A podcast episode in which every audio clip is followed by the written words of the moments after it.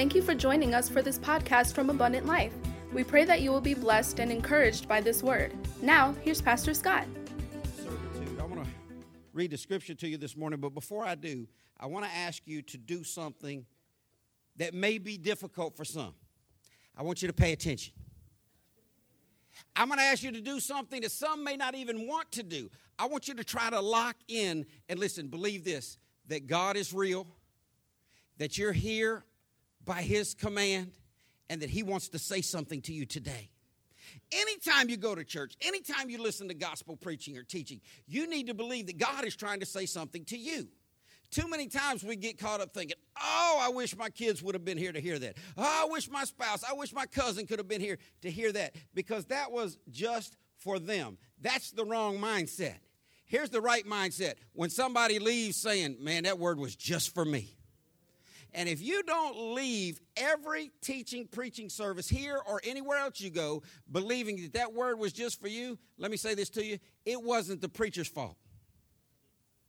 Y'all don't like that part? Because you know whose fault it had to be.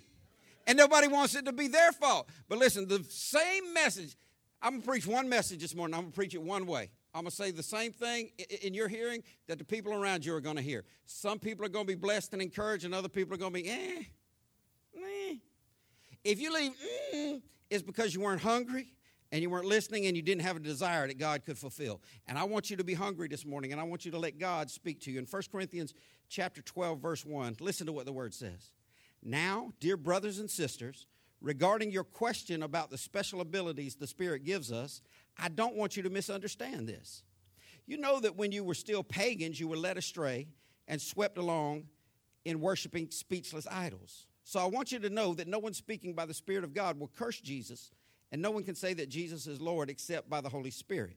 Listen to verse 4. There are different kinds of spiritual gifts, but the same Spirit is the source of them all. There are different kinds of service, but we serve the same Lord. God works in different ways but it's the same God who does the work in all of us. A spiritual gift is given to each of us so we can help each other. I want to preach to you this morning from a sermon titled, Are You Using Your Spiritual Gift? We don't have any notes on the screen today. Y'all didn't see any of, verse, any of those verses? Faith comes by hearing. Hallelujah. Are you using your spiritual gift? Pray with me. God, thank you for this time together. Thank you for your word. Father, I pray that you would strengthen my body now and anoint my mouth and my mind to teach sound doctrine. Teach us what you'd have us to know, God, today is my prayer. Help us, Lord, to be willing receivers of your word. Father, I pray that you would infuse us with hope, with power in your spirit. In Jesus' name, amen.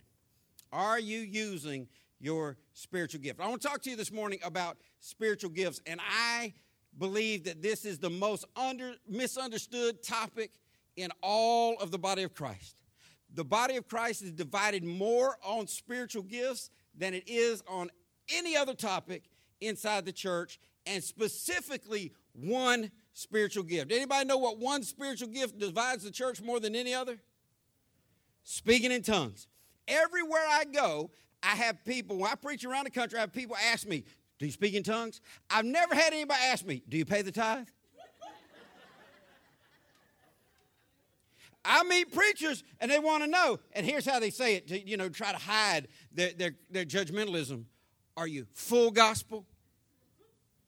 Am I full gospel? I mean, is there like a three fourths gospel, a seventh, eighth? Can I get a 13th, 16th gospel?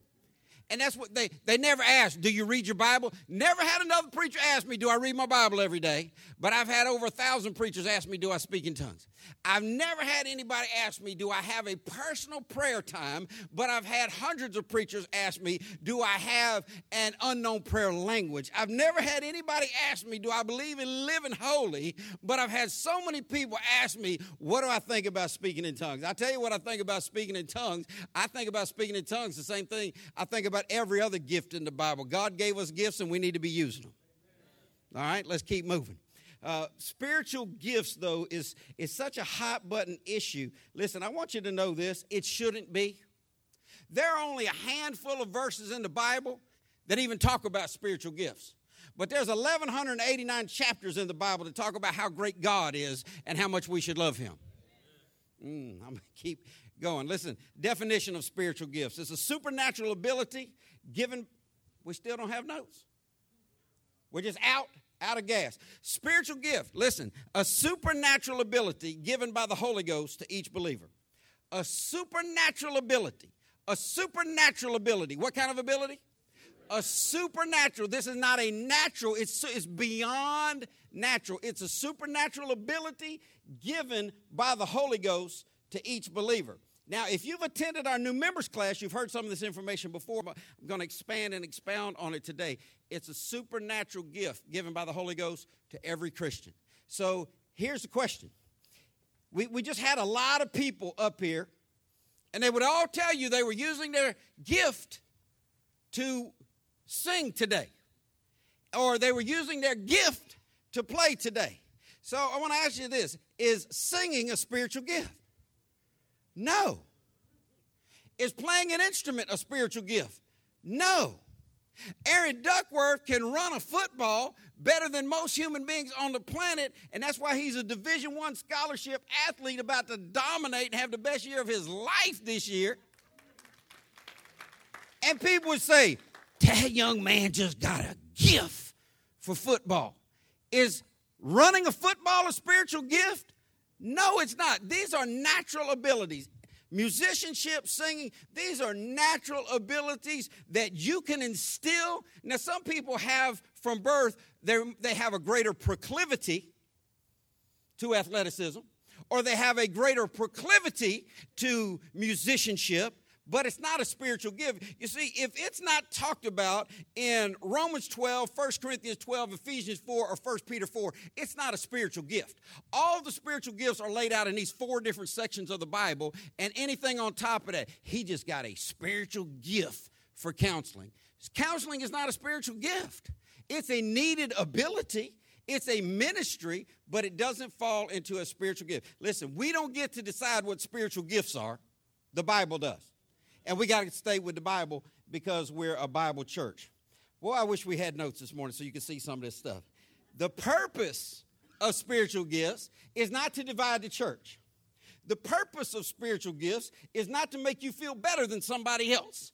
The purpose of spiritual gifts is not so you can play with your gifts in front of people and flaunt them and say, Look what I can do.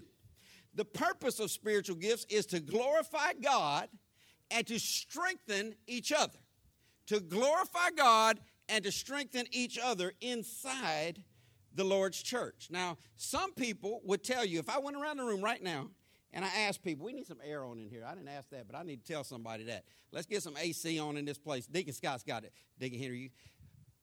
The per, if I went around the room and asked, what is your spiritual gift?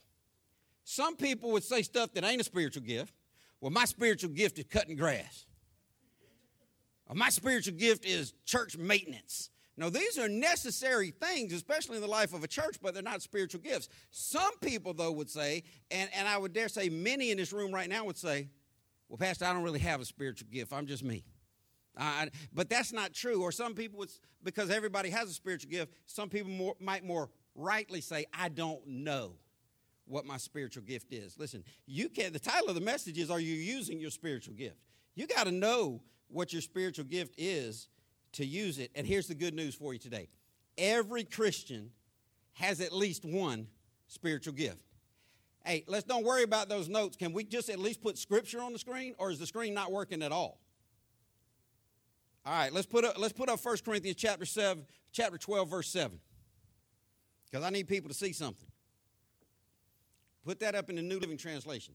1 Corinthians 12, 7. We're having technical difficulty, y'all. All right, here we go. This is the good news for everybody. A spiritual gift is given to each of us so we can help each other. A spiritual gift is given to, listen, each of us. Do you know what that means? Everybody has a spiritual gift. Let me say it to you in a different way. Move on this side of the room.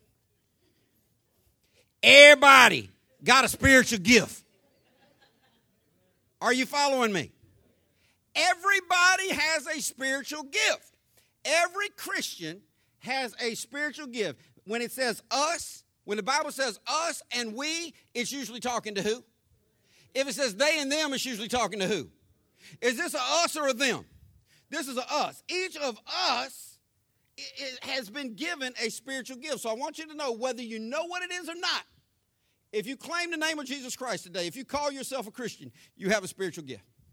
And you need to discover what that spiritual gift is, and you need to get busy using it. You see, here's where people get frustrated in church. Here's where people get frustrated in ministry.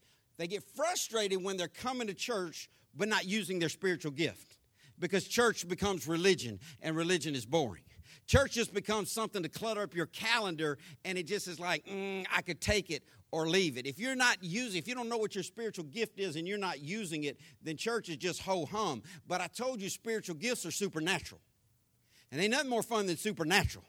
Church is just church can be very normal. And some people come to church and it's boring and it's routine. That's just natural. Other people come to church and they operate in their spiritual gift. They operate in doing what God has wired them up to do, and they love it and they're excited by it. And you need to un- believe, first of all, that the Word of God is true.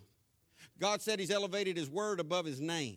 And the Bible says that a spiritual gift is given to each of us so that we can help each other. Now, I'm not going to debate it with you, uh, and we're not going to argue about it, but just, just so you can think and you want to shout out loud, you can do that too. How many spiritual gifts would you think there are according to the Word?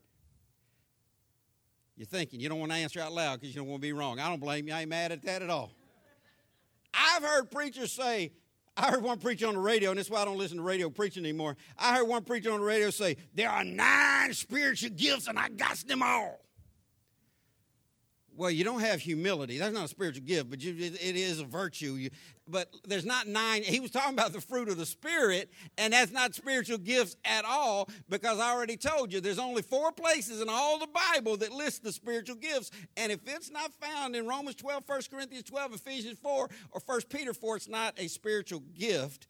And that list in Galatians is not a spiritual gift, it's a list of what the Spirit looks like, the fruit of the Spirit. But let me tell you what I believe. And I believe I am telling you what the Bible says. There are 20, say 20. Or just loosen up and say 20, because that's easier to say.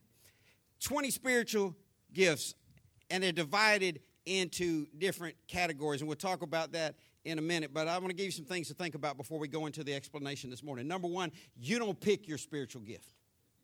You don't pick your spiritual gift. There are people out there praying for spiritual gifts, and, and that's to no avail because the Bible says you don't pick your spiritual gift, you don't have any input in your spiritual gift. Listen to what the Bible says in 1 Corinthians 12 11. Can we get that? 1 Corinthians 12 11. It is the one and only Spirit who distributes all these gifts. He alone decides which gift each person should have. Now, you don't have to have a degree in theology, which I do. You don't have to be an expert in Hebrew and Greek, which I know a little Hebrew and a little Greek, but you don't have to have a great depth of Bible knowledge to understand this second sentence. He alone decides which gift each person should have. First verse, first half of the verse says it's the Holy Spirit who distributes all these gifts. He alone, talking about the Holy Spirit, decides which gift each person should have. So, who decides which gift each person should have? The person or the Holy Ghost? The Holy Ghost alone decides. You have no input on what your spiritual gift is. God gave you a spiritual gift from birth which he knew when you would become a Christian would already be in you. It would have been nurtured by your wiring and your upbringing and your experiences throughout your whole life so that you could use this spiritual gift in the fullness of time to glorify God and to build up the church. Listen, stop praying for different gifts. You don't get a vote. You don't get a say. That's like if I'm going to buy you a Christmas gift. You can tell me all day long what you want. Uh, I, Pastor, I would like a yellow Lamborghini with a V12 engine. Well, you can say that all you want. Seth went spend his own money at the ministry fair, bring home a poster of a Lamborghini. Dad, for my first car, I'd rather have, I, I think I'd like either a Bentley or a Rolls Royce. Now, he's told me that a hundred times. How many people believe I'm going to buy him a Bentley or a Rolls. Listen, if you believe I'm going to buy him a Bentley or a Rolls Royce for his first car, stand on your head and bark like a chicken. No? Okay, good. Everybody's thinking this morning. The person giving the gift decides what gift they're going to give. And the Holy Ghost decides what gift each person should have. Listen, everybody's got one, but you don't get to pick your gift. Second thing I want you to understand all Christians are equally important to the body, regardless of their gift. Some people believe that different Christians are more important than others. And listen, the people behind the pulpit have, have propagated this falseness. They, they, they have taught this lie that the ones that are up front leading the charge are more important, that the worshipers are out front because they, they set the tone, and the ministers are out front because they're the ones that God has anointed. Listen, people standing up on pulpits and platforms aren't the only ones God has anointed. Y'all, y'all not hearing me. I like the way one, one person said it. The ground is level at the foot of the cross. There are no big I's and little U's. The, the, the, the preaching gift is not any more important than the gift that would enable you to push a vacuum cleaner. Mm, y'all not helping me. People want to elevate certain gifts and, and, and downplay other gifts, but that's not how it is. All gifts are necessary. Say necessary. And if you read 1 Corinthians chapter 12 from 22 to the end of the chapter, you'll find out that, that God has a purpose for every gift, and no one gift is viewed as greater than the other, and nobody has every gift. Listen to 1 Corinthians 12, 29 and 30. Here, here's, here's some rhetorical questions. Anybody know what a rhetorical question is? It's a question that doesn't need an answer. It's a question where the answer is already known and implied. Are we all apostles? Now, in some churches, people be like, yeah, no, and thank God.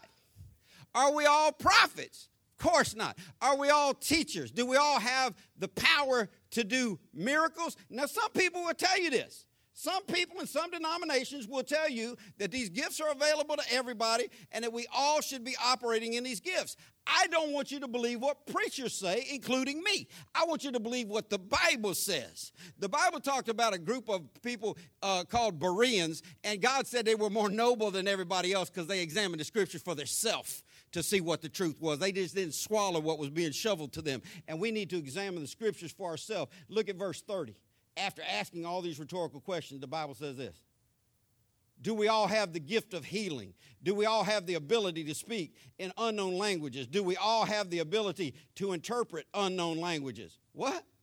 Of course not. Ooh. Oh. Oh.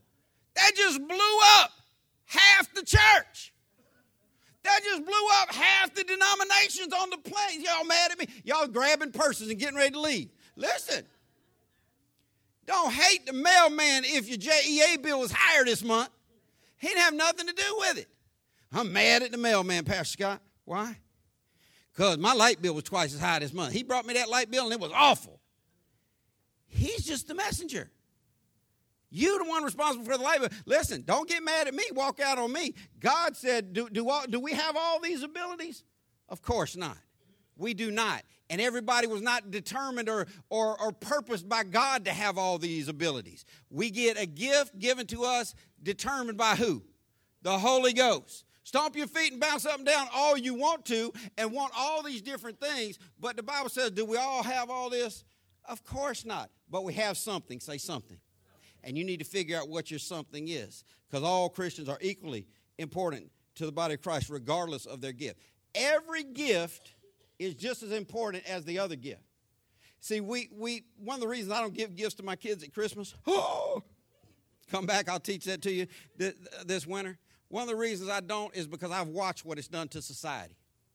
Well, let me tell you why, because some of y'all are bent like, oh, what a Scrooge. And I give gifts all year long, but I believe that if we're going to say Christmas is about recognizing the birth of Christ, we should give our gifts to Jesus and not each other. That's a different message. I understand that's not popular for everybody. But I've seen as a child and now as a father and an adult, I've seen how kids do Christmas. They go back to school and they want to know what? What what'd your, what'd your parents get you? What'd you, what'd you get for Christmas? What'd you get for Christmas? What'd you get? Calling each other, texting each other. What'd you get for Christmas? What'd you get for Christmas? And if one child got a big gift and another child got a small gift, they automatically assume in their mind, oh, well, my parents love me more than your parents must love you because they bought me a car and all they bought you was some back to school clothes. Listen, the gift does not determine how much you are loved. The gift is determined by the person who gives it, and they give you what they think you need to have. And no one gift is bigger or better than the other gift, so you shouldn't feel exalted because you have a certain spiritual gift, and you shouldn't feel debased because you have a certain spiritual gift. You should be thankful that God didn't leave you out.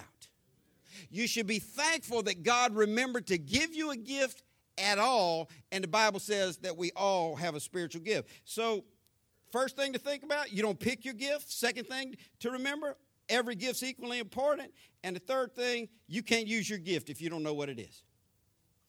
You can't use your spiritual gift if you don't know what it is. Now, I want you to think real clear. If I walk up to you right now and I put this microphone in your face and I say, What is your spiritual gift? In front of 200 people in this room, you're about to have to either say, I don't know, or say something that may or may not be true, or you're going to know and you're going to be asked immediately after that, Are you using it?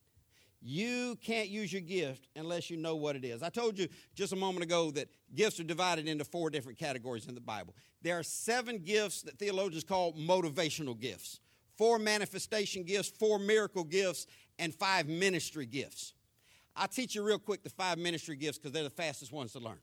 In Ephesians chapter 4, the Bible talks about five ministry gifts. Now, these are also called offices because a ministry gift is an office that a person is called into and they're empowered to work inside this office. In Ephesians chapter 4, it talks about apostles, prophets, evangelists, pastors, and teachers.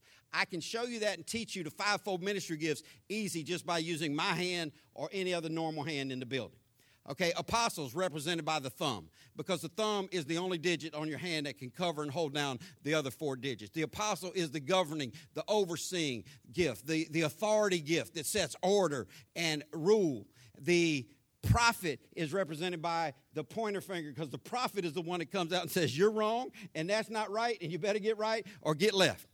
The third finger represents the evangelist, which on a normal hand is the furthest reaching finger. Now, if your middle finger is not the longest finger on your hand, you got issues. Keep it in your pocket or wear a glove. I'm just kidding. Apostle, prophet, evangelist.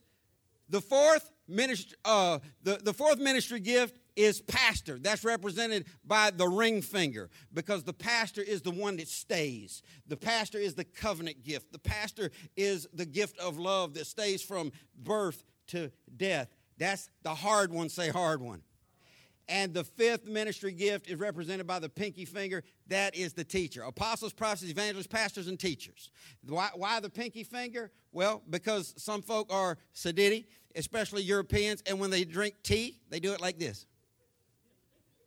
Why? Because that balances out the cup. The teaching gift is brought for balance. Now, those are the five ministry gifts. Today, I want to concentrate on the seven motivational gifts because a motivational gift is something that everyone has. When the Bible says that a gift is given to every believer, it's talking specifically about one of these seven motivational gifts. A motivational gift is, is uh, it's, it's how you're wired up. It's, it's something that God has given you that speaks to who you are. It should not be hard if you got one good eye and road walking sense. If you can chew gum and half walk at the same time, you should be able to identify with one of these seven gifts I'm about to give you. Listen to them prophecy, teaching, ruling, exhortation, ministry, giving, and mercy. These seven gifts are defined by theologians as motivation. This is what motivates you to be who you are. This is how God wired you up.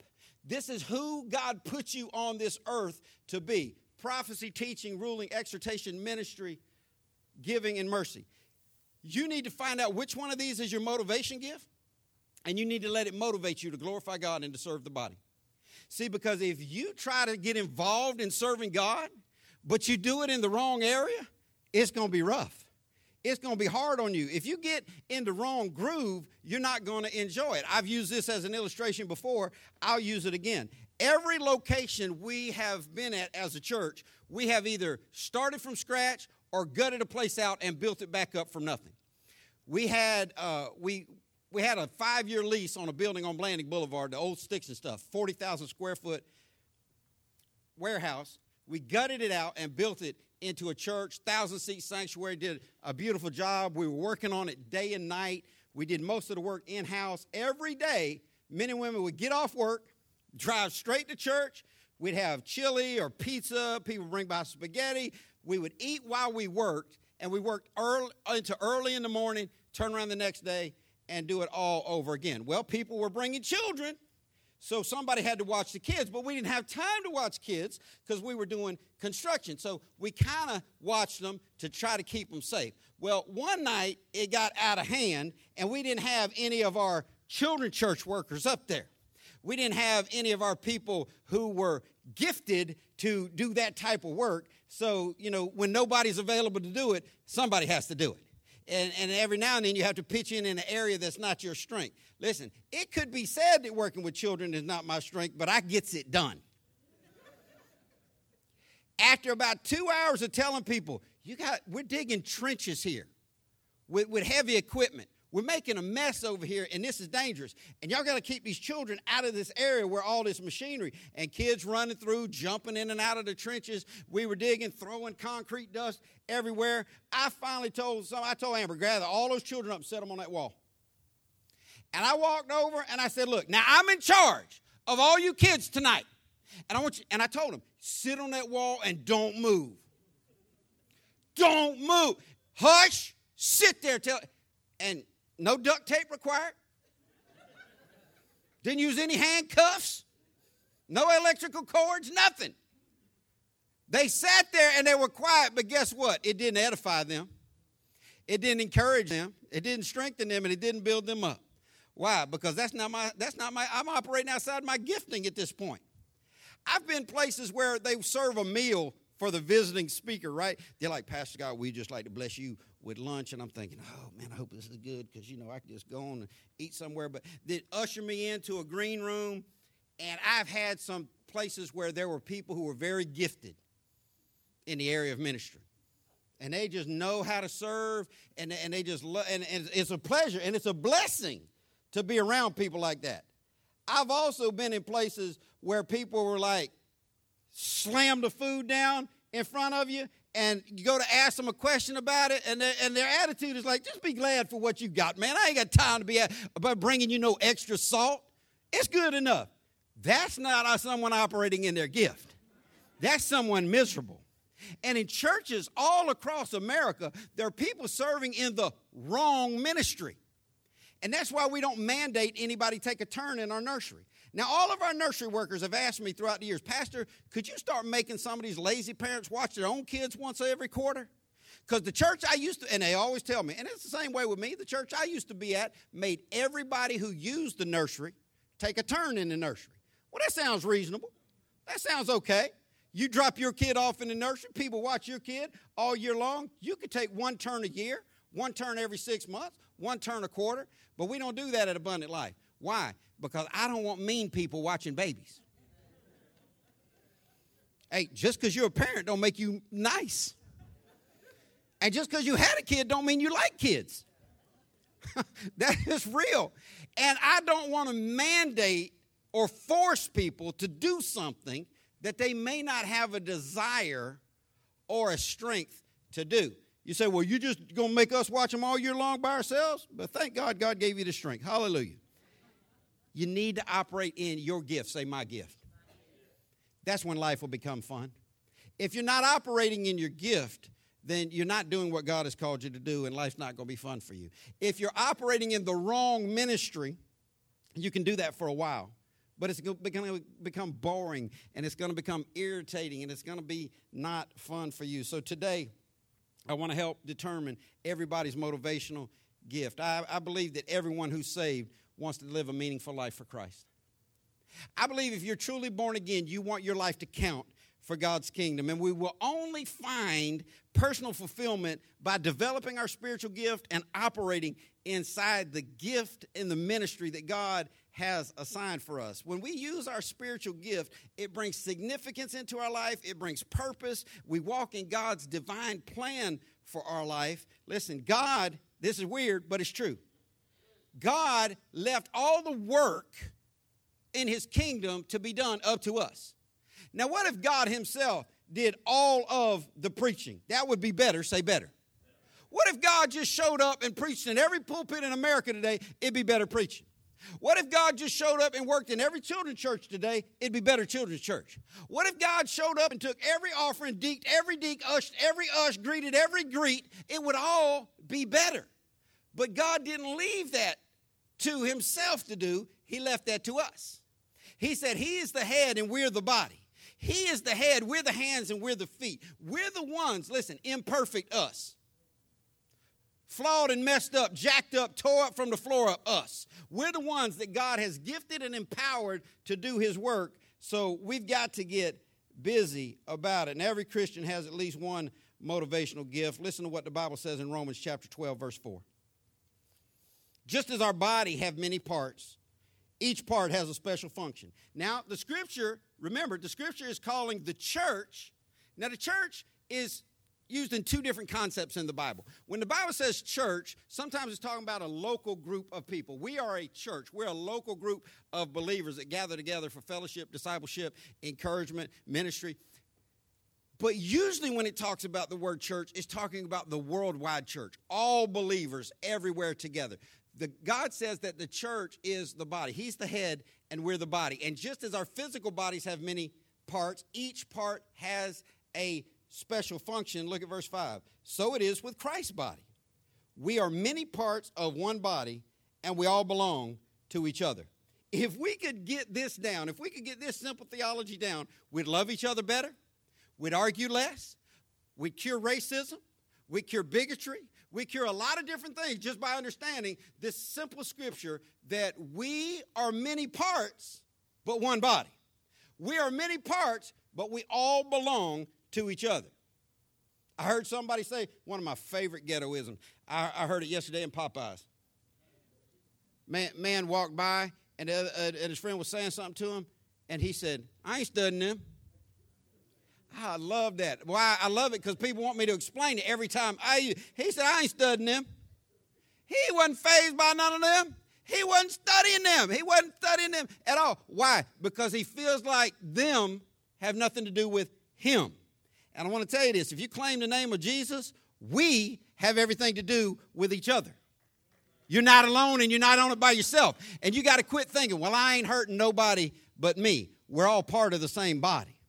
And if you're not functioning properly, you're messing up the whole thing. We're all spokes in the same wheel. And if you are the weak link in the chain, you are messing up the chain, and we all belong to each other. We have a responsibility to function together because we are all one body. Verse 6 says, In His grace, God has given us different gifts. Who gave us different gifts? God has given us different gifts for doing certain things well. So if God has given you the ability to prophesy, now these seven gifts are in here. Watch them as I read them. The ability to prophesy, speak out with as much faith as God has given you. If your gift is serving others, serve them well. If you're a teacher, teach well. If your gift is to encourage others, be encouraging. If it is giving, give generously. If God has given you leadership ability, take the responsibility seriously. And if you have a gift for showing kindness to others, do it gladly. Those are the seven motivational gifts that we're going to talk about this morning. Verse 9 goes on to say, Don't just pretend to love others, really love them. No matter how much you claim, oh, Pastor, I just love everybody. If you don't know what your spiritual gift is and you're not using it for God's glory, then you're not properly loving each other. You're not properly loving other people. You're just pretending to love them. The Bible says don't pretend to love them, really love them in the context of using your spiritual gift. Then it goes on to say four words in the middle of this screen, and this is something that the church needs to get involved with hate what is wrong. That's so unpopular today. Well, we're just supposed to love everything and love everybody. We're just supposed to accept everything. And we just should be tolerant and inclusive. And we should just do us and let them do them. That's what's got the church and this country all jacked up to begin with. This false idea. Listen, Christianity is not a religion of tolerance. Christianity is not an all inclusive religion. Christianity is not a religion of just loving everything and everybody and letting everybody do them. Christianity is a religion that is given to a small group of people called the elect. The Bible calls it a remnant. It's a small piece plucked out of a large piece, and Jesus said there's only one way to heaven. Now, if you put Jesus on camera today, he would be called by today's politically correct crowd the most racist, bigoted man to ever live. When the Syrophoenician woman came to him begging him for help, he said, Woman, get away from me. You're not of my people, and I came to help the Jews. That's the Jesus of the Bible? That's the Jesus of the Bible. When the Pharisees came to Jesus to ask him questions about theology, he said, I won't even pray for you because you're not of my sheep. You're of your father, the devil, and all you want to do is what he wants you to do. I pray for those who are in my flock, not for you and your kind. Oh, doesn't that sound like bigotry? Doesn't that sound like, doesn't sound like open minded tolerance? Jesus said, I'm the only way to heaven. Nobody can come to the Father except by me. Jesus said, if anybody tries to get to God other than through me, he's a thief and a liar. Oh, we're supposed to love everybody. We're supposed to just accept everything. No, until the church begins to hate what is wrong, we will continue to spiral down as a nation and we will continue to spiral down as the church. I'm going to keep going because y'all looking at me like I'm crazy, and I'm just telling you the truth. Hold tightly to what is good. It's another thing the church has let go of. Well, I guess we'll just let them have their way because, you know, got to pick our battles wisely. No sense in fussing and fuming. They're to do what they're to do, so we just, we'll just let that go. Well, I'm trying to let y'all get out here early. Listen. Don't flood my email with stuff I'm not to read anyway. But I'm seriously praying right now about whether I'm ever to let my children go back to school in this country. Because the federal government has taken the rights away from the state progressively over the last eight years, become bigger government, bigger government, bigger government. And they are saying right now that all schools in America next year will have to let boys and girls share the same bathroom, listen, and showers. And the federal government, led by our president, is saying that any school that bucks this policy will have all funding taken away from them and we will shut down the educational system in their state. Texas and North Carolina, the only two people even questioning it right now. Listen, I do not want my children, my sons, I don't want my sons in the girls' bathroom. You do what you got to do, but I, I got common sense. I don't, I don't need a pastor, a preacher, a bishop, a pope to tell me whether it's right or wrong for my boys to go in a bathroom with little girls. That ain't happening. And I'm not having my boys shower or be showered with in a room full of little girls. So this is what's happening. Why? Because the church refused to hate what is wrong and the church refused to hold tightly to what is good. No sense in arguing with them, preachers. They're going to have their way anyhow. We just, but we just love them it, it, no, we need to learn how to hold on to what is good. Let me keep getting back to these gifts. Y'all looking at me like I'm, I don't know what I'm saying. Verse 10 love each other with genuine affection and take delight in honoring each other. Verse 11 says this never be lazy, but work hard and serve the Lord enthusiastically. This is a verse that most Christians gloss over and, and try to get away from. Never be lazy. Now, God has inspired the Apostle Paul to write this verse to the Christians in Rome. And he's talking to Christians. Why would God need to tell Christians not to be lazy? Because we can be. Stop thinking that because you got saved, you don't have no more problems. It just blows me away when somebody says, I thought she was supposed to be saved. How can she do that as saved? How can you do that as saved? Ain't no way he's a Christian because I heard he did X, X, Y, and Z. Well, you did X, Y, and Z and you call yourself a Christian. What's up? Don't be late. We have natural inclinations that are not always godly, and one of them is laziness. And God says, never be lazy, but work hard and serve the Lord enthusiastically. Listen, if they don't come up with some type of award and some type of way to make money for working thumbs fast, this generation of children's out of gas. They can't change oil on a car. They can't change a tire. They can't work on their own house. They can't work on a lawnmower. They can't string a string trimmer. They can't change the blade on a stick edger. What can they do? Listen, your teenager might not admit it, but they probably, unless you've been on them hard, can text with their phone in their pocket without ever even looking at it. You say that don't exist. Let me just ask, don't lie, you're in church. Does anybody know of any person in the world that ever claimed they could or you know you can text on your phone without looking at it? Anybody? All right. See? That you can't make money doing that. That's not working hard. Then you got too much time on your phone at that point.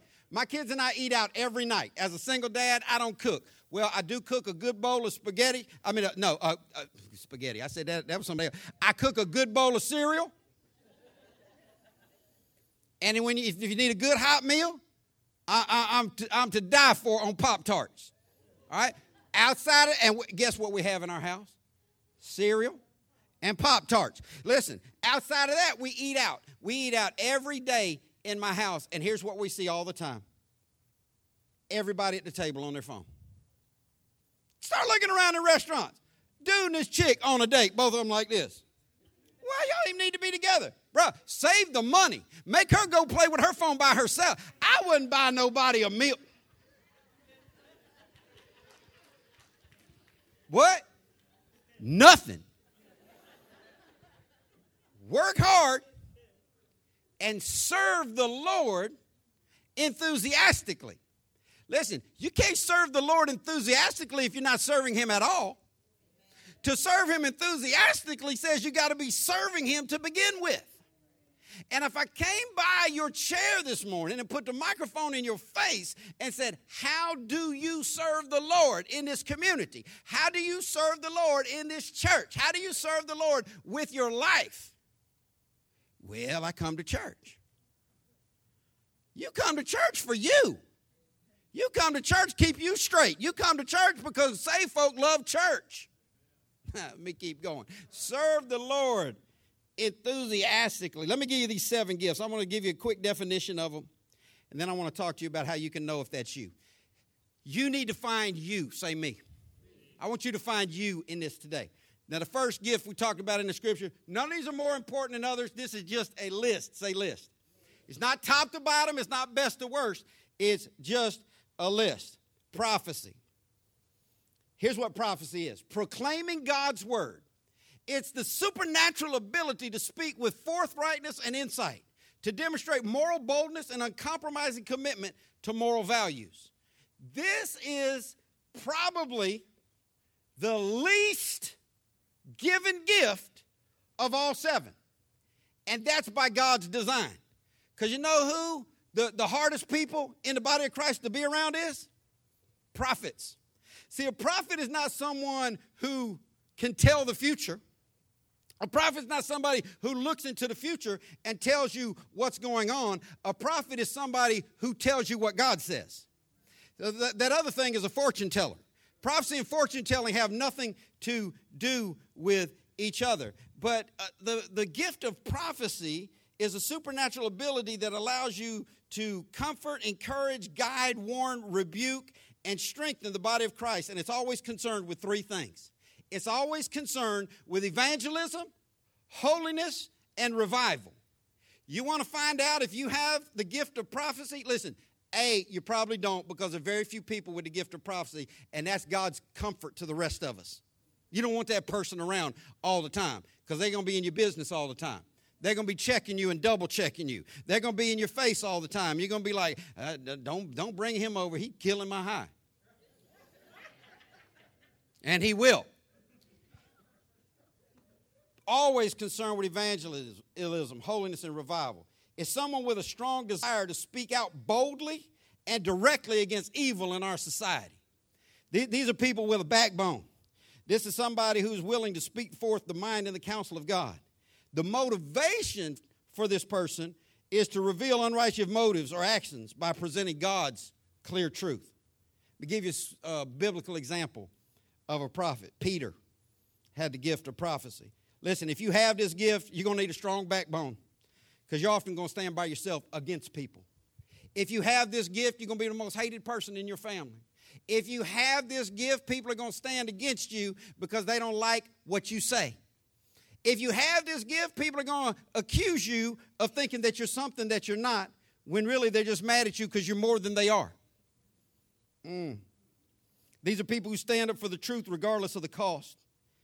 Everybody with this gift makes a bold stand against unrighteousness, and they operate as the very mouthpiece of God, declaring judgment and calling for repentance. One of the greatest books about prophecy, one of the greatest books about revival, is a book written by a man named Leonard Ravenhill, and it's called America is Too Young to Die. This book was written in 1979. I had the privilege of talking to this man. Um, he's an incredible, incredible man, a brilliant, uh, godly, wonderful man. Uh, people didn't like what he had to say because they always said it was hard and he was up in people's business, but somebody's got to be. I want to read you just half a page uh, out of his book.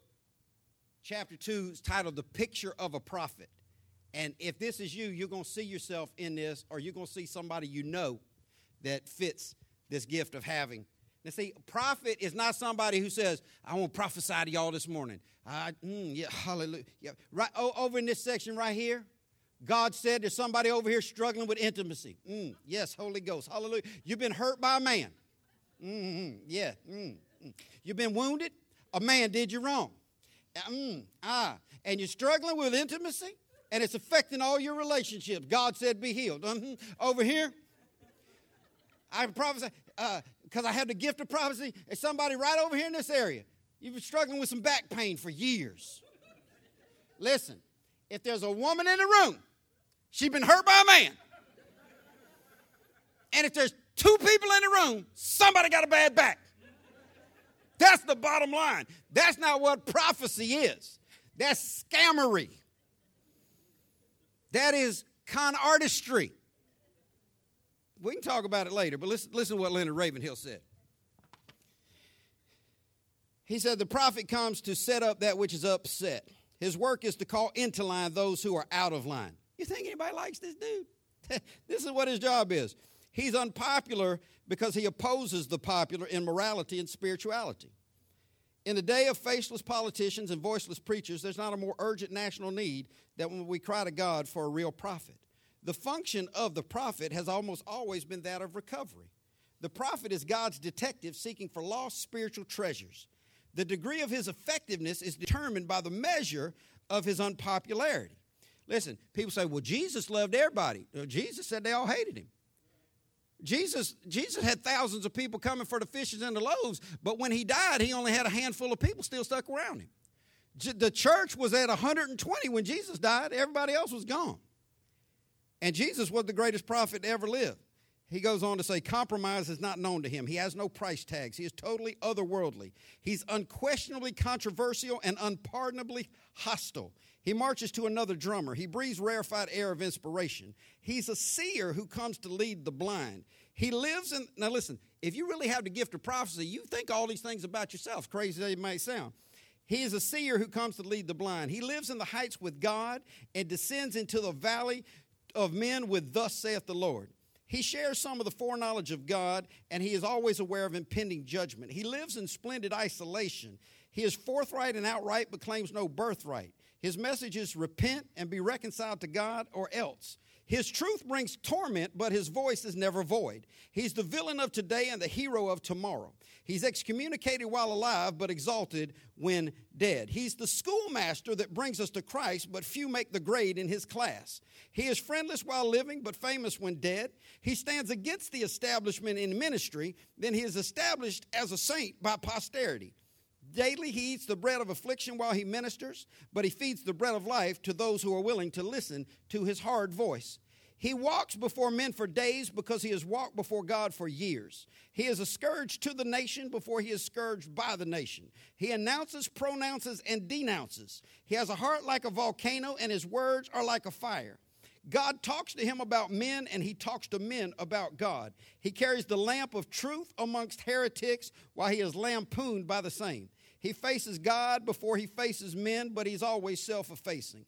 He hides with God in the secret place, but he has nothing to hide in the marketplace. He's naturally sensitive, but supernaturally spiritual. He has passion, purpose, and pugnacity. He's ordained of God, but disdained by men. He went on to say, Our national need at this hour is not that the dollar recover its strength, or that we save face over the Watergate controversy, or that we find the answer to the ecology problem. Our greatest national need is that God send us real prophets. That is not somebody you want to be. And I'm not telling you what I heard, I'm telling you what I know. When you find out that you have this gift, you better be ready to stand alone and be opposed every day the rest of your life. You better be, so listen, I pray knowing that I can't pick my gifts from my children, but I said, God, please be merciful. Don't put two prophets in one house. We'd be announcing and pronouncing on each other. Okay? Let's move on to something more fun. Say fun. First gift, prophecy gift. If you're wired up that way, you know it. Listen, just because you're mean doesn't mean you got the gift of prophecy. That's what most people in the church like to do. They're like, well, everybody hates me. I must be a prophet. No, you're just ignorant. You're just hard headed. You're just hard to get along with. If you don't have a really strong stand for revival and holiness, and evangelism, if you're not out winning people to Christ and preaching against unrighteousness, that ain't you. You're just obnoxious, okay? So don't just think, eh, well, my, my grandmama, she was mean than the devil, but she loved Jesus. She No, that doesn't make you a prophet unless you have all that other stuff going on. Let's get to something fun. Ministry, say ministry. This is also called the gift of serving or the gift of helps. This is the supernatural ability to render practical help in physical and spiritual matters. This is the most necessary gift in your home, in the church, and in the world today the gift of ministry. There are more Christians that have the gift of ministry than any other gift of all these seven. This is the dominant gift. Why? Because of necessity. Ministry is meeting needs. And there are so many needs out there that God had to give a lot of people the gift of ministry. This is someone who serves, especially at the command of others. The reason, the motivation uh, for people who have this gift, what, what motivates them is their desire to show love by meeting practical needs. Do you know we got some people that have cleaned the church for years and they just love cleaning the church? We got people who, right now, if I said we need to take all these chairs, stack them up, and move them over to the B building, there are people who would do it while gritting their teeth there are people who would walk out without picking up a chair, and then there were other people like, man, I live for this. I just love the opportunity to help. I'm just glad God gave me a strong back and a willing mind and, and the health to get in there and do something. These are behind the scenes people that enjoy work. Listen, we need more people with the gift of ministry. We need more people who have the gift of ministry to admit that they have the gift of ministry. Everybody shouldn't want a microphone. Listen, too many people inside the body of Christ want a title without ever having worn a towel. And anybody who has a title in the church had better worn a towel at some point. Listen, I don't believe if you didn't clean bathrooms and wipe down urinals, you're not qualified to preach the Word of God. Every real preacher should have had to clean toilets at one time in his life just to learn how to serve. And see, Jesus put a towel around him and he served others. Okay, all leadership should be servant leadership, but everybody ought to have a desire to do ministry. If this is you, if this wires you up, you need to get involved in one of our areas. And this is what we're going to find out at the ministry fair. Which one of these ministries matches up to your motivational gift? The biblical example is Timothy. Timothy had the gift of service. If you've got this gift, you're a behind the scenes person who's willing to help lighten the load of others. See, some of y'all were like, you mean I ain't to get no credit for it? You mean I'm to come up here and, and, and, and stack all these papers and do all this work and nobody's to see me? What, I, what am I to get? A plaque? Uh, a pat on the back from the preacher? He gonna call my name out in front of everybody? I've had people quit ministry because I recognized somebody else in the ministry but didn't recognize them. And it was in a it was in a in a ministry, it was in a service ministry. And I'm like, oh, you need your name called. Well, I think every now and then. well, I don't think you have the gift of ministry because you're not a behind the scene. You don't joyfully help others. Listen, I thank God for people that God has given the ability to joyfully render practical help in physical and in spiritual matters. This is your gift. You're wired up. This is who God put you on the planet to be. You need to find yourself. The third gift is teaching. Say teaching. This is a supernatural ability to communicate information that is relevant to the health and ministry of the church in such a way that others will learn and be edified. Let me say it to you easier way. If you have the spiritual gift of teaching, when you teach, others learn. I know some people who are just egg headed and like to hear themselves talk, but it's nobody's learning. If when you teach, other people don't learn, you just like the sound of your voice. If when you teach and other people don't learn, then, then you just like you just like to read and study because all teachers love to read, study, they love facts, they love charts, they love graphs, they love statistics. But if when you teach, others don't learn, you don't have the supernatural gift of teaching. I've had so many people come up to me over the 15 years of our church history and say, Pastor, I've learned more about the Bible in six months of being at Abundant Life than I learned in my whole life outside this church. Now, that's not as much a compliment to me as it is a condemnation on where you've been. Because what it tells me is the places you've been, you didn't have a, a person with the gift of teaching in the pulpit. Because when teachers teach, people learn. If you love stats, information, charts, graphs, you may have the spiritual gift of teaching. Biblical example is Luke. He had the gift to teach, and people with this gift will stand before people and explain God's way in such a way that it produces change in the lives of the listeners and, and, and it brings them to a closer walk with God. The fourth gift is exhortation. Say encourage. That's a more common word for the spiritual gift of exhortation. It's an encourager, the ability to deliver challenging words and encouraging words. And a person with this gift is the person who knows how to say the right thing at the right time. You need to have this person in your life. If you are this person, you need to show up more and you need to use this gift more. This is the type person who comes along when people are having a dark day and says something to lift them up. This is the type person who knows how to not only challenge you, but to encourage you. If, if you've got this gift, the Apostle Paul had this gift. If you've got this gift, you're going to know how to verbally encourage, the backslider, help people that are troubled and discouraged. You're going to be sensitive and sympathetic to people who are suffering from illness, depression, addictions. This is somebody who is willing to get their hands dirty to help somebody else come up. See, the church was never designed just to give handouts, but the church is specifically designed uh, to give hand up. Everybody, we have so many people come to church. I need the church to pay my light bill. What do you go to church here? No, but that's what y'all supposed to do. We supposed to pay your light bill? What Bible would you read that in? Y'all supposed to be here to help somebody. Y'all ain't trying to help nobody. No, we're trying to help people do better. We're not here just to hand stuff to people, but we should be giving people a hand up to where they can stand on their own feet. And if you have the gift of exhortation, the gift of encouragement, you're one of those people that is helping other people do better through your actions and through your words. Necessary, much needed gift in the world today. Why? Because the world's depressed. Why? Because people are struggling.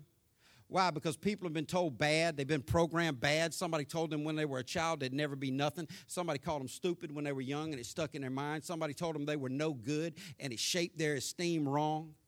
So God gives people the supernatural gift of exhortation to come along and say, God loves you. To come along and say, you do have purpose. You're here for a reason. If you have this gift, you need to get involved in using it. Fifth gift is giving. Say giving. This is the gift most people don't want because most people are cheap. Y'all sleep? Y'all hear me? Most people are tight with money, so when they think about giving, they're like, mm I need me mine. I got to have what I got. I don't have time to be giving it away. That's going to have to be somebody else. Well, you don't rightly understand the supernatural gift of giving. Because let me tell you this if God gives you the gift of giving, you're going to be rich. Or oh, you're smiling now. That's a better thing. giving. If you have the supernatural gift of giving, you have the ability to accumulate and give large sums of money. Why would God give people the gift of giving that are rich? Because them the ones that got the money to give. So you may not be the type person that wants to stack chairs when nobody's looking. You might not want to wash down urinals and not get a plaque for it. You might not want to have a microphone and do a lot of teaching and preaching. You might not be a very friendly person that wants to go around and say encouraging words, but God may have given you a couple of dollars. And that's your job to give. There were, there were people in the Bible whose whole purpose was defined as financing apostolic ministry. People gave to the ministry of Jesus. People gave to the ministry of the apostles. They didn't get their hands dirty in it because that wasn't their gifting, but giving was their gifting. Listen, you want to have this gift because it, it's going to enable you to accumulate large sums of money. Matthew had this gift. If you've got this gift, God's going to give you the ability to accumulate large sums of money so you can give it away. You say, well, Pastor, I, would like to find out if I have this gift. Listen, if you're not already giving the tithe, you're never going to be able to get to the place where you can flow in this gift. There are a lot of people, hear me good, there are a lot of people with the gift of giving that aren't accumulating money. There are a lot of people with the gift of giving, they feel good about giving, they like giving, they want to be able to give. But because they won't, they've shut the flow off on their gift, so the money's not coming in for them to give it out. And it's never going to come in for you to give it out until you give it out. Well, if I get a raise, or if I had your money, I'd give more. No, you wouldn't. 10% to you is 10% to me. 10% to, to, to me is 10% to a millionaire. 10% is 10%. Well, if I hit the lottery, I'd give it all. No, you wouldn't. You won't give a dime out of a dollar, but you think you're going to give millions? I remember when my wife passed away, I got the largest lump sum check I'd ever gotten through her life insurance I don't know why they call it life insurance. It was, it was depressing to get it because it's more death insurance than anything else. But I had the largest sum of money handed to me in one check ever at any time in my life. And do you realize I was so excited? I'm like, man, I'm about to give the biggest check to the church I've ever given life. This is about to be awesome. I was excited for it. But do you realize when you start writing out five digit checks plus a decimal point, two zeros behind it, a lot of people would choke on that pen. A lot of people be like, mm, maybe I can have, I'm to get 3% of this because this is extra. I'm think I'm to give 5%. God will honor that. God said give 10% of everything that comes into your house. Pastor, I got to pay on my on my income tax return because I already paid taxes on that. 10% of everything comes into your house. Pastor, I have to pay on birthday gifts. 10% of everything that comes in your house. See, people are getting stiff right now. They don't like that. I already told you, I'm just the mailman. Take it up with God. It ain't the mailman's fault if your JEA bill is high. And it ain't my fault because God told you to give 10% of everything. Well, tithing is Old Testament. Really, read Matthew 22. Jesus said, You must tithe. Ah! Blowing up all these, well, tithing is Old Testament. Tithing is not Old Testament, tithing is Bible. And some of you have the gift of giving where God would allow you to accumulate large sums of money so you could finance massive ministry but you won't even get your foot in the water by paying the tithe. When God already promised that you could pay the tithe and He'd open heaven up over you and pour out a blessing on you so big that you can't receive it. Well, when you get a blessing so big that you can't receive it, you got to start giving it away. Like, my bank's full. Bank told me I can't put no more money in it. Maxed out. I'm past the FDIC insurance level. They said we can't insure no more money for you. I, have fully funded my retirement. I got nowhere else. To, you just got to start giving it away. Wow, that would be incredible. You, cannot, you can't get there until you start operating in it. And some of you have the gift of giving. You just won't let God bless you with those large sums of money because you won't be faithful over the little. And God said, if you be faithful over the little, He raise you up to be ruler over much. But you got to be faithful where you are. Sixth gift is ruling. Say ruling. This is also called leadership, administration. This is the ability to organize, to promote people or projects, to stand before others and lead, to lead in such a way that people will follow you. Listen, we have a church administrator here who has a phenomenal gift of ruling, a phenomenal gift of organization. Listen, if you know how to dot the I's and cross the T's, if you know how to take a project from beginning to completion, if you know how to organize and administer, this is your gift and you need to get involved with it. Listen, you are an office person. You, you don't need to be stacking chairs. You don't need to have a microphone. You need to be organizing, leading, and administering projects and people. Nehemiah had this gift. That's why the city had laid in ruins for years. Nobody came along and fixed it. Why? Because they didn't have anybody with the gift of administration that was willing to step up until Nehemiah stepped up because he knew how to dot the I's and cross the T's. He knew how to tell people, you build this section of the wall. Read Nehemiah. You build this section of the wall. You build this section of the wall. You stand over there with a sword and a lamp. You put a sword in one hand, a shovel in the other hand. And he knew how to administer and organize. Many of you have the gift of leadership, administration, ruling. But if you're not using this gift, then you are hurting the body of Christ. Why? Because every gift is necessary. And this is why preachers say this all the time church folk don't half understand it. Everything you need is in the house. Everything you need is in the house. They're talking about inside the church is everything that is necessary. Everything that is necessary for our church to be effective in this community is in this church right now. Every one of these gifts is in this church right now. There's enough money. Listen, there's not enough money in the bank account right now to do everything that we're doing as a church. There's not enough money in the bank account to continue to fund all of these missionaries that we're funding around the world. There's not enough money in the bank account right now to expand our facility, but there's enough money in this room to get it done. We don't have enough people helping out on administration for our projects. Anytime we have a big event, anytime we have a bonfire, chili cook off, anytime we do something big, we have the same few people working around the clock two weeks leading up to that event trying to pull everything together on their own. Why? Because no, no, not very many people are showing up to help. Anytime we have an event where we're, we're a working church, somebody's going to move, somebody needs some help moving furniture, the same few people doing it all the time. Why? Because there's nobody else? No, there's other people with those gifts. They just won't step up. Your life would take on a greater meaning if you would step up your life would take on a greater purpose. More joy would flow in you because the Bible says that the kingdom of God is represented by righteousness, peace, and joy in the Holy Ghost. Now, a lot of people are truly saved, but they don't have any joy. Why? Because they're not serving in God's kingdom. They don't have any peace. Why? Because they're not serving in God's kingdom. They don't have righteousness because they're not serving in God's kingdom. The last motivational gift is mercy. And this is the ability to minister to the sick and the afflicted, to feel pain for those who are hurting. Every person who truly has the gift of prophecy also has the gift of mercy to balance them out, lest they be a serial killer or, or, or, or end up in prison for all their days. Listen, every, that's humorous, but there's some truth to it. Every prophet God called prophet has the gift of mercy, but not everybody who has the gift of mercy has the gift of prophecy. That's a deeper lesson for a deeper, deeper time. But if you have the ability to minister to sick and afflicted, if you can feel pain, if, if you are sympathetic and empathetic, if you care about those who are hurting, you may well have the gift of mercy. If you can identify and bring comfort to those who are in distress, you may have the gift of mercy. John had the gift of mercy.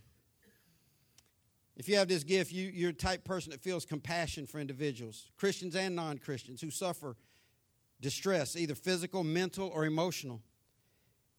This type of compassion should manifest itself by you working with individuals in nursing homes, rehab centers, mental health clinics. Our inspirational care ministry, I think it's laid out in this thing this month. Let me see real quick and I'll get you out of here. I know I saw something in here about inspirational care, food and clothing ministry, inspirational care ministry. Our inspirational care ministry was created to provide compassionate and caring support for services to meet the needs of our church family who are experiencing hardships. This team ministers to the body in various ways, visiting the ill elderly at home or in the hospital, maintaining contact with and encouraging those who are unable to attend services due to illness, personal crisis, or transition, comforting the bereaved. If you have the gift of mercy, you need to be working on our inspirational care ministry. Because the last thing we need to do is to send some mean, hurried, rushed, angry person to go to some hospital and sit at the bedside of somebody who's hurting and they don't know how to have real compassion. Why? Because that's not their spiritual gift. Here's what happens in churches, though. When people who are gifted to do it or wired up by God to do it don't do it, then you just got to grab whoever's willing to do it. And that's why you have people serving in food and clothing ministries in, in churches, they don't have the gift of mercy. They don't have any business being in there. You say, Well, you trying to tell me you don't want me working in there? That's exactly what I'm trying to tell you to do. Now, wait till we replace you.